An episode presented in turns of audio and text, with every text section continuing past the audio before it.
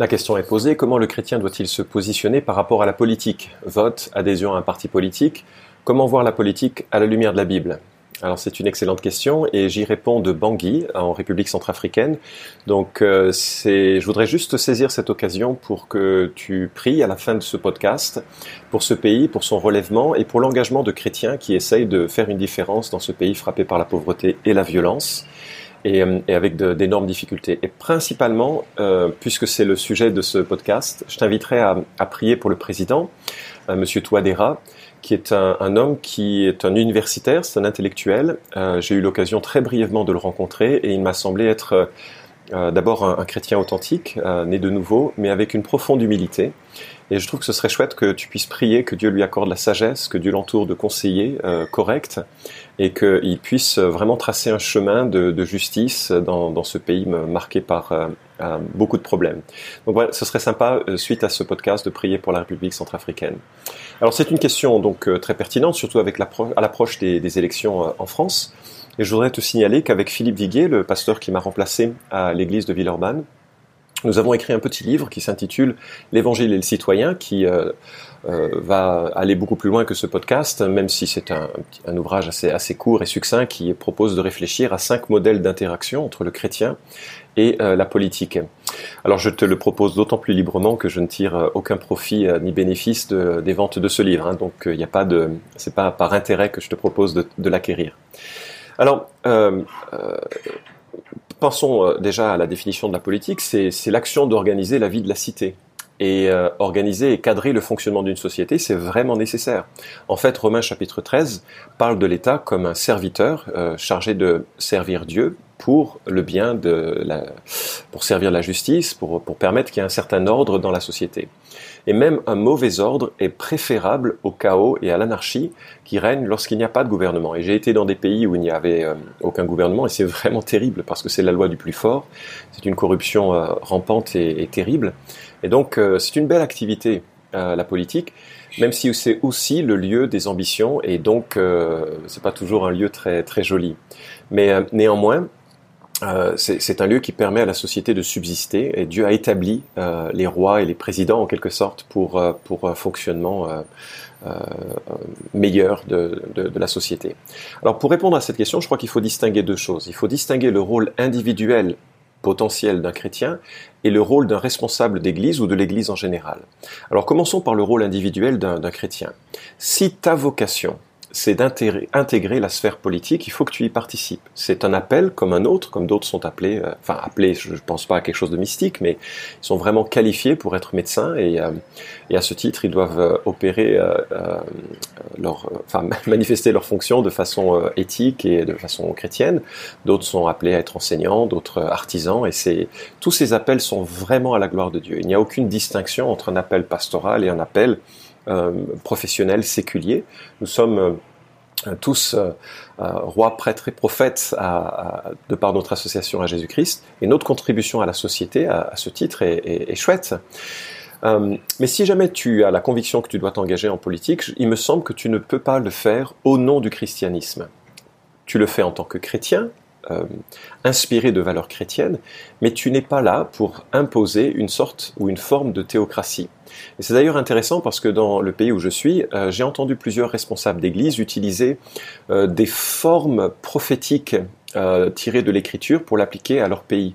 Et je me suis dit, il y a un glissement potentiel dangereux où euh, on va chercher à, à, à établir un, un, règne sur ce pays, un règne marqué par les lois de Dieu, un règne où Dieu régnerait. Ça s'appelle une théocratie et dans l'histoire de l'Église, ça, euh, ça a toujours été quasiment un échec parce qu'on ne peut pas demander à des non-chrétiens de vivre selon des valeurs chrétiennes. Donc le rôle d'un euh, homme politique chrétien, ce n'est pas d'imposer ou de faire venir un, règne euh, chrétien ou des lois chrétiennes. Et on voit la différence euh, avec le prophète Daniel.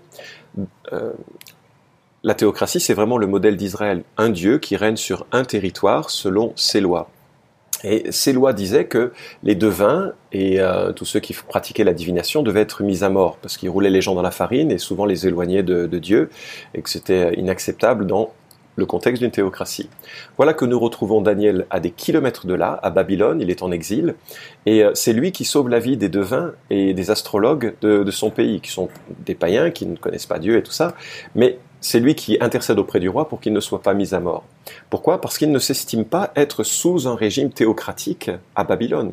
Et, donc il y a, vraiment une, une réflexion à mener sur euh, la manière dont un chrétien doit euh, orienter éventuellement une action politique. Euh, et il me semble absolument euh, improbable et, injuste, enfin non biblique d'imaginer qu'il existerait un jour un parti chrétien. Ce serait vraiment très très dangereux.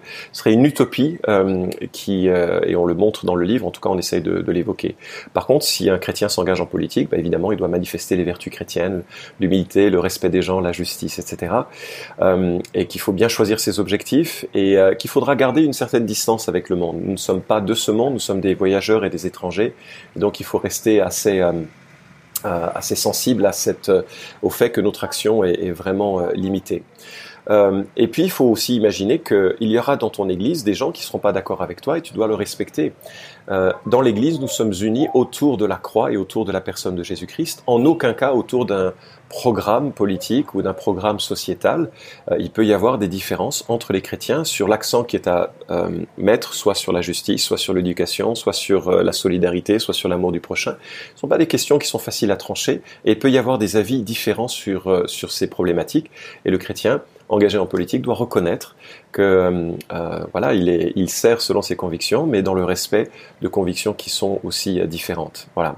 Maintenant, passons au, rôle d'un responsable d'Église ou de l'Église en elle-même. Moi, à mon avis, l'Église et ses responsables doivent être strictement apolitiques, mais vraiment strictement apolitiques, c'est-à-dire sans jamais donner une préférence publique pour un candidat ou une orientation euh, politique. Et rapidement, j'aimerais évoquer plusieurs raisons sur euh, euh, ce que l'on pourrait qualifier du lobbying que l'on trouve dans certains pays où les chrétiens font du lobbying pour établir des lois chrétiennes. Alors, à mon avis, il n'existe aucun mandat du Nouveau Testament pour une, influence politique. C'est-à-dire que l'Église n'est jamais placée devant le devoir d'influencer la société par des lois. Non seulement ça, mais il n'y a jamais aucun exemple d'influence politique. Encore une fois, on ne cherche jamais à changer les lois. Je vois l'apôtre Paul qui aurait pu, à Éphèse, euh, euh, essayer de, faire modifier les lois concernant les, idoles et autres. Il ne le fait pas, c'est pas son souci. Il est sur une problématique de transformation des cœurs. Il n'y a pas d'exemple, il n'y a pas non plus de mandat. Et euh, troisième remarque, on a, une, on a vraiment un effort continu entre, qui va du lobbying à la théocratie. Et, euh, et donc quand on s'engage dans ce chemin, malheureusement, la fin de ce chemin, c'est une forme de dictature chrétienne, la, la, théocratie. Et, et, ça, généralement, ça, ça rend les gens vraiment opposés au christianisme plutôt que de les faire aimer Jésus-Christ. Et je voudrais souligner, c'est ma quatrième raison, c'est que le christianisme est impossible sans le Saint-Esprit. Déjà que c'est difficile pour nous de vivre la, la parole de Dieu, mais alors comment faire vivre cette parole dans des gens qui n'ont pas été régénérés. Autre remarque, euh, je crois, que j'en suis à ma cinquième, la moralité ne sauve pas. -dire que même si toute la France adoptait les dix commandements, même si toute la France vivait par les dix commandements, à la fin, ces gens seraient quand même euh, ben, éloignés de Dieu à jamais. Donc c'est pas le message de l'Église que de faire en sorte que la société suive les dix commandements. Euh, la moralité ne sauve pas. Et autre remarque, le lobbying antagonise ceux qui ont besoin de l'évangile. C'est-à-dire que si je prends fait et cause contre une certaine manière de vivre, je ne peux pas facilement parler de la rédemption qui est en Jésus-Christ pour ceux qui sont euh, liés à cette manière de vivre. Et euh, autre remarque, cela laisse une, un héritage douloureux dans, dans l'histoire de l'Église.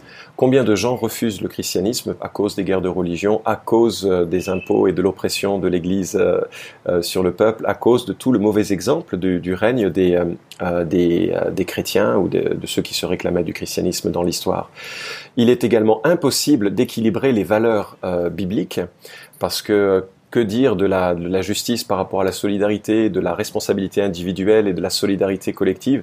C'est vraiment très difficile à équilibrer. Je ne pense pas qu'il y ait d'absolu, mais peut-être des accents à porter selon le temps euh, et les moments.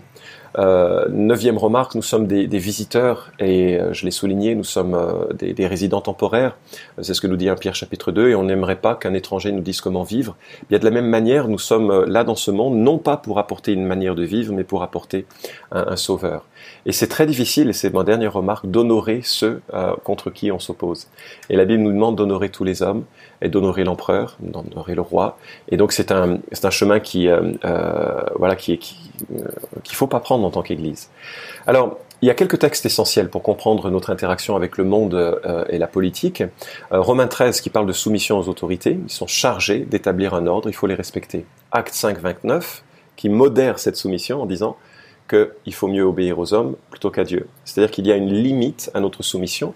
Lorsque le, gouvernement nous demande d'agir contre les principes de Dieu, nous devons y euh, désobéir, quelles que soient les, conséquences que cela peut engendrer. Et donc la, soumission a une limite. Euh, alors ça veut, cette limite, c'est par rapport à soi. Si, le gouvernement impose de moi un comportement, j'ai le droit de le rejeter. Mais ça ne veut pas dire que moi j'ai le droit d'imposer au gouvernement quelque chose. Simplement, moi, je ne vais pas rentrer dans ce jeu-là. Un Pierre chapitre 2 qui parle de diverses attitudes de respect et de distance, et c'est un peu le, thème de notre, de notre livre, le livre que j'ai évoqué en début de podcast. Et puis, euh, euh, il y a un Timothée chapitre 2 versets 1 à 8 euh, que je vais lire et qui dit voilà j'exhorte en tout premier lieu à faire des requêtes, prières, intercessions, actions de grâce pour tous les hommes, pour les rois et pour tous ceux qui occupent une position supérieure, afin que nous menions une vie paisible et tranquille, en toute piété et dignité. Cela est bon et agréable devant Dieu notre Sauveur, qui veut que tous les hommes soient sauvés et parviennent à la connaissance de la vérité. Car il y a un seul Dieu et aussi un seul médiateur entre Dieu et les hommes, le Christ Jésus homme, qui s'est donné lui-même en rançon pour tous. C'est le témoignage rendu en temps voulu, pour lequel j'ai été moi-même établi prédicateur et apôtre, je dis la vérité, je ne mens pas, docteur des païens dans la foi et la vérité. Je veux donc que les hommes prient en tout lieu, en élevant des mains pures, sans colère ni contestation. Et moi, ce que je remarque dans ce texte, et il me semble assez important par rapport à la question, c'est que nous devons prier et prier avec reconnaissance. Nous devons élever nos mains, euh, euh, des mains pures, c'est-à-dire qui sont sans colère pour les gouvernements. Parce que, comme je l'ai souligné, un mauvais gouvernement est préférable à l'absence de gouvernement. Et tu vois, cette attitude, c'est pas une, attitude militante, c'est une attitude de dépendance vis-à-vis de Dieu. Nous devons prier pour nos gouvernements. Et quand nous prions pour le gouvernement, nous ne prions pas pour qu'il adopte, pour qu'il adopte des lois chrétiennes. Euh, ce que euh, Paul euh, exprime dans, au centre de ces, deux exhortations à prier, c'est que nous devons prier pour un candidat ou pour un gouvernement qui va faciliter une vie paisible et tranquille. Une vie paisible et tranquille, c'est-à-dire quelqu'un qui est capable d'orchestrer la vie en sorte que le vivre ensemble soit plus facile. Et, comme il parle de l'évangélisation, je pense que l'idée centrale, c'est que ce cette vie paisible et tranquille nous permet d'évangéliser paisiblement, de proclamer notre foi. Donc finalement, quand nous prions pour le gouvernement, nous prions pour que Dieu accorde et garde une liberté de conscience. Parce qu'avec cette liberté de conscience, on peut prêcher l'évangile, et en pouvant prêcher l'évangile, les âmes sont transformées les unes après les autres pour que globalement, ensuite, euh, la société soit, euh, soit métamorphosée. Bon, euh, c'est évidemment le, le, souhait et la prière euh, que l'évangile ait un impact concret, que c'est pas simplement une, une vue de l'esprit, euh, une foi détachée de la réalité, mais que ça engendre une manière de vivre différente. Tu sais, quand euh, euh, Jésus était devant Pilate, il a rappelé hein, que son royaume n'était pas de ce monde. Et lorsque Pierre a voulu défendre, s'il y avait un moment où il fallait défendre Jésus de façon humaine, lorsque Pierre a voulu défendre Jésus en prenant son épée, Jésus l'a repris en disant que celui qui prendrait l'épée mourrait par l'épée.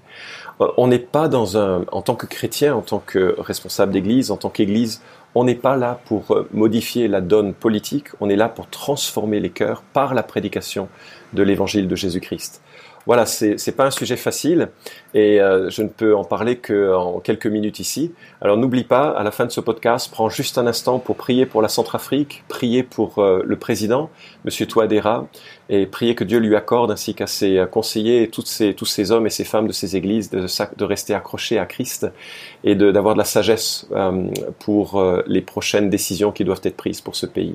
Merci.